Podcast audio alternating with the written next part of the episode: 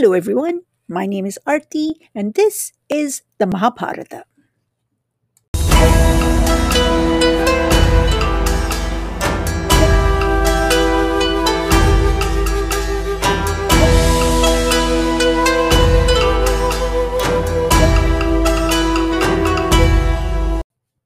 Episode 37 Subhadra and the Khandava Forest. My apologies for the late posting. I'm experiencing some technical problems of the aged computer in its death throes variety. Hope to have all of that sorted out shortly. Our last episode left us rather in shock. Arjuna, after faithfully observing a year of celibacy, has fallen madly in love with a girl he sees at the Vrishni carnival. She turns out to be Subhadra, Krishna's little sister. Now he's desperate to marry her. Appealing to Krishna for advice, he receives the interesting counsel that he should steal her away by force. Now, I know what you're thinking. Hmm, kidnapping. Isn't that a bit drastic? Couldn't we have brainstormed other ideas that might have been, you know, less terrifying? Because maybe violent abduction is not as romantic as it sounds. I mean, the Ramayana certainly didn't think so when Ravan kidnapped Sita. But before you get all judgy, let's be fair, okay? A. Arjuna is way cuter than Ravan, and that's not nothing. B. Sure, we could have just persuaded Daddy to call off the rose ceremony. But where's the fun in that? And C we're Kshatriyas. We have to consider that most important of Kshatriya ordering principles, WWRMD, to wit, what would real men do? Real men don't ask, they take, with the more shock and awe, the better. Arjuna's first marriage had involved a virtuoso performance in archery, but different projects require different methodologies, you know? In any case, first, get the blessing of the folks back home. Arjuna starts writing. Dear brother, he clicks on the tiny keyboard, but then he can't think of what to say. So important to get the right tone, you know, the right inflection. He starts again. My dearest brother. But again, what do you say? I've met this amazing girl and I want to kidnap her. Krishna says it's okay. He stares at the text and erases that too. My dear and respected big brother. But what if Yudhishthira says no? What if Draupadi sees his phone? What if his mother says no? But why would Kunti say no? The Vrishnis are her own family, after all. Maybe that's why. Because obviously Subhadra is my cousin, just like Krishna. What if mum disapproves of such a close relation? Arjuna drafts and deletes 20 text messages, all tied up in knots about what to say. Finally, he decides to do it in bite sized pieces. My dear and most respected big brother, he begins again. My year of exile's almost over, and I've missed you all so much. Send. Currently visiting Krish Christian Dwarka. All is splendid, so hot in Dwarka. Send. Then he gets to the point. I've met this girl. Send. Well, strictly speaking, I haven't met her. I've just seen her, but I really like her. Smiley face emoji. In fact, dear brother, I'm completely in love. Can't conceive of life without her. Hover over the send button for a moment, then whoosh, You'll be glad to know she's of a good family. In fact, she's Krish's little sister. Hesitate again, then send. Krish approves, says he'll settle it with uncle and family thing won't be a problem. Send. Please say yes. Five emojis of hands folded. I love her so much. Five thumping heart emojis. Just want your blessing before the kidnapping. He signs off. Love to everyone. Tell mum I'm dying for some aloo gobi. He sends off the last text in a big swoop and then collapses on his seat, waiting for a response. One minute, two minutes, three minutes, He starts getting anxious. Oh no, what if Draupadi saw the texts? What if mum saw them? What if they're all having a conference right now and saying I've lost my mind? What if they say no? At the 10 minute mark, Arjuna is pacing the courtyard, biting his nails. Why, oh, why did I ask for permission? When will I ever learn that most important lesson in life? Do first, say sorry later. He stares at the phone. Why won't he answer? What's taking so long? Maybe he's in the bathroom. At minute 20, his phone pings. He's afraid to look. But there are no words, just a thumbs up. Arjuna almost flings the phone in joy. See, so glad I asked permission. So much better to know than to fret in anxiety. T Y T Y T Y, he writes back. Then X O. He dances a jig of joy, giddy with happiness.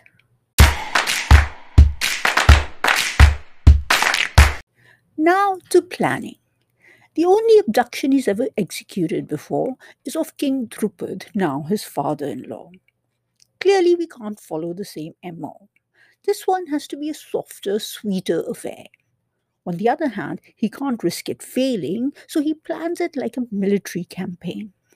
He's got intel from Krishna that Subhadra is headed out of town in two days on a trip to a mountain shrine.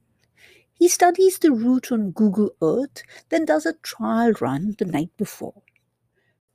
Krishna's lends him his favorite James Bond car, 0 to 200 in 3 seconds flat, rigged with headlight mounted Gatling guns, rare bullet shields, tear gas cartridges on the number plate, jet propelled ejector seats, an entire rear bumper mounted with rocket launchers.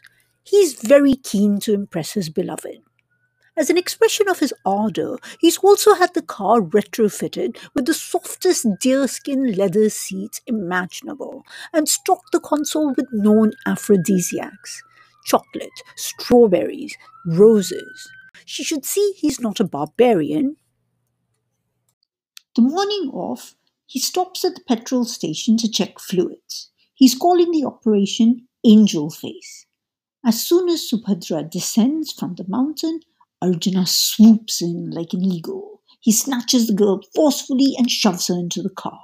Then he races off. It all happens so fast, they're halfway down the road before the guards even realize what's hit them. A mad chase ensues on the highway with bullets flying, cars crashing, tires screeching, and shrieking brakes. But the guards don't stand a chance. Within minutes, Arjuna is a receding dot on the horizon, and the guards speed back with the news to Dwarka. Complete mayhem breaks out in Krishna's city. At the best of times, the Vrishnis are an excitable lot, but this is an outrage. Mad with fury, they're ready to kill Arjuna. Sirens are sounded and the military gets into gear. But before they can mobilize, Balaram interrupts. Let's ask Krishna what he thinks. He's the one who invited Arjuna here. Now his guest has violated our trust and abducted our sister. What does Krishna have to say? Krishna stands up and addresses the assembly. I say we make peace, not war. We have no hope of defeating him anyway, so don't look at the means, look at the ends. This is a good alliance for us. I say we invite him back and celebrate the union. We look like fools if we lose the battle, but there's no defeat in diplomacy. Camera 2, meanwhile, is with Arjuna, Subhadra in the back seat. Yesterday she had her pick of suitors.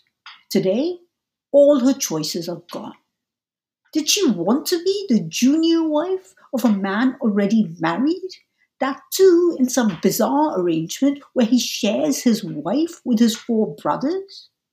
But Subhadra is a glass half full kind of girl.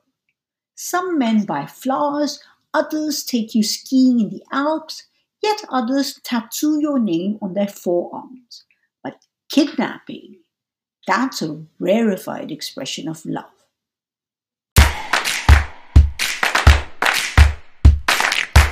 For the next few weeks, there'll be high drama in the Pandava Vrishni households. Arjuna will be persuaded to return to Dwarka, where the Vrishnis will forgive him and he'll be properly married to Subhadra. They'll honeymoon in Pushkar. Then the couple will head home to Indraprasth, where there's the little matter of introducing the new bride to Draupadi.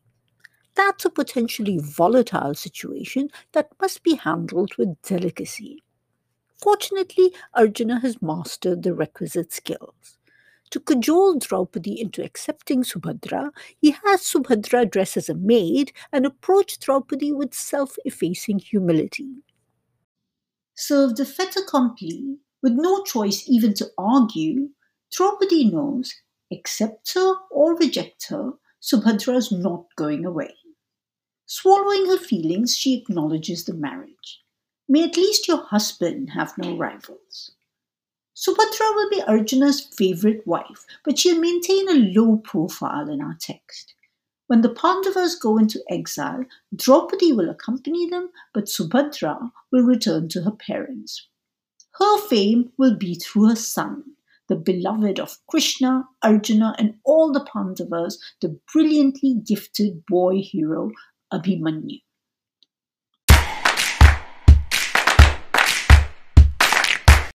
All's going well in the Pandava camp, and the city of Indraprasth is taking shape.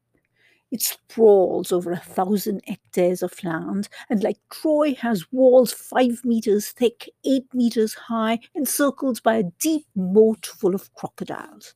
There are wide, tree lined avenues with parks and recreational spaces, large public squares with gaslit lamps, markets, bazaars, affluent residential colonies. The economy is booming, as is the population, and the Pandavas are already eyeing the outskirts of the city for further development. In the lazy summer months, Krishna comes to visit. The family goes picnicking in the cool shade of trees by the river Yamuna. There's food and wine and children running about laughing. Everyone's relaxing. Arjuna and Krishna go for a ride. Along the way, they're approached by a Brahmin tall like a palm tree, a complexion like gold, black garbed, striking in appearance. They dismount and talk to him. I'm very hungry, he tells them. I haven't had a full meal in a long, long time. Will you help me? Arjuna and Krishna agree immediately. Whatever you want, of course, we'll fetch it for you. I don't eat that kind of food, he tells them, and reveals himself. I'm Agni, fire himself. The food that I want is this wood. The Khandava forest is protected by Indra because his friend Takshaka the snake lives here. But I want to consume it. If you've promised me food, that's the food I want. I shall burn down this forest, eating to my heart's desire. Your job will be to check anyone who tries to stop me. Arjuna thinks I'm willing to help you, but if we're messing with the gods, I need better equipment. I need a better bow with an inexhaustible quiver. I need a better chariot. I need faster horses that aren't going to tire, as well as he hands the Brahmin a list of supplies. That's not a problem. Agni provides him with all the arms that will be Arjuna's signature weapons moving forward the Gandiva bow created by Brahma himself, self replenishing quivers, a chariot built by the divine architect Vishvakarma, with monkey banner identifying it forever as Arjuna's. It's yoked to swift silver horses that move with the speed of thought. Agni also gifts Krishna a boomeranging, thunderbolting discus that'll become Krishna's favorite weapon. He showers them with other arms as well. Ready? Arjuna gives him the thumbs up. You can get started whenever you wish. What follows is one of the most extraordinary events of the Mahabharata. For the next few days, the Khandava forest will burn, along with all of its inhabitants. Arjuna and Krishna will commence a massacre like we haven't seen before. They'll trap the forest denizens in on every side, refusing to allow anyone to escape. Whenever they see a creature trying to escape, they'll chase it down, forcing it back into the conflagration. If they find a puddle of water, Arjuna and Krishna will fish them out, flinging them back into the fire. There'll be no hole to burrow into, no respite of any sort. Hair raising screams will be heard miles away as creatures die. Entire families will perish, fathers, mothers, daughters, sons, birds and beasts, daityas and danavas, forest farers of every variety, snakes and animals. There'll be bodies everywhere, shot through with arrows. Others will be hacked into pieces.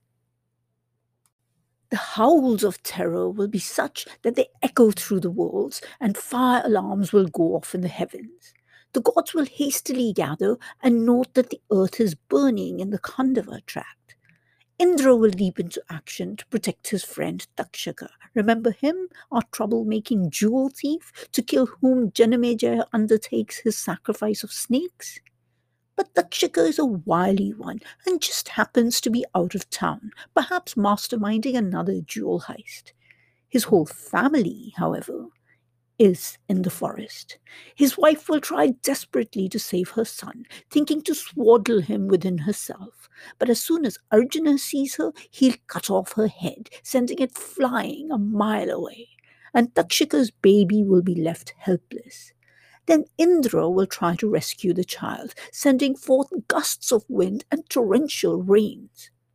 In the chaos, Takshaka's son will escape, but when Arjuna realizes what Indra has done, he'll be so enraged he'll turn his ire onto Indra. He'll launch the hurricane missile, with which he'll disperse the clouds of Indra and thwart his every effort to protect the forest. Then all the gods, old and new, will join forces to kill the pair. Indra, Shiva, Varuna, Dhatar, Aryaman, the Rudras, Vasus, Maruts, but to no avail. Arjuna and Krishna move in perfect concert with unerring instinct like two halves of one being. Indra will uproot entire mountain peaks, but Arjuna will shatter them with his arrows. Elephants, tigers, hyenas, bears, deer, buffalo, birds and snakes, daityas and danavas, creatures big and small, will all be slaughtered. The gods can't save them. Arjuna and Krishna won't stop until the earth is heaving with the blood and fat and smouldering flesh of every forest creature.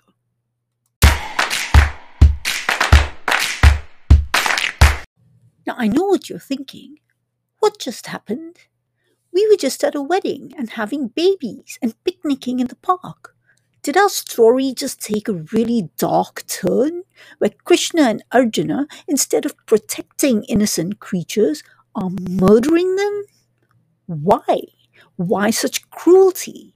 What could possibly justify such a thing, specifically preventing animals from escaping a frightful death, even chasing down the ones who try to slash them to bits?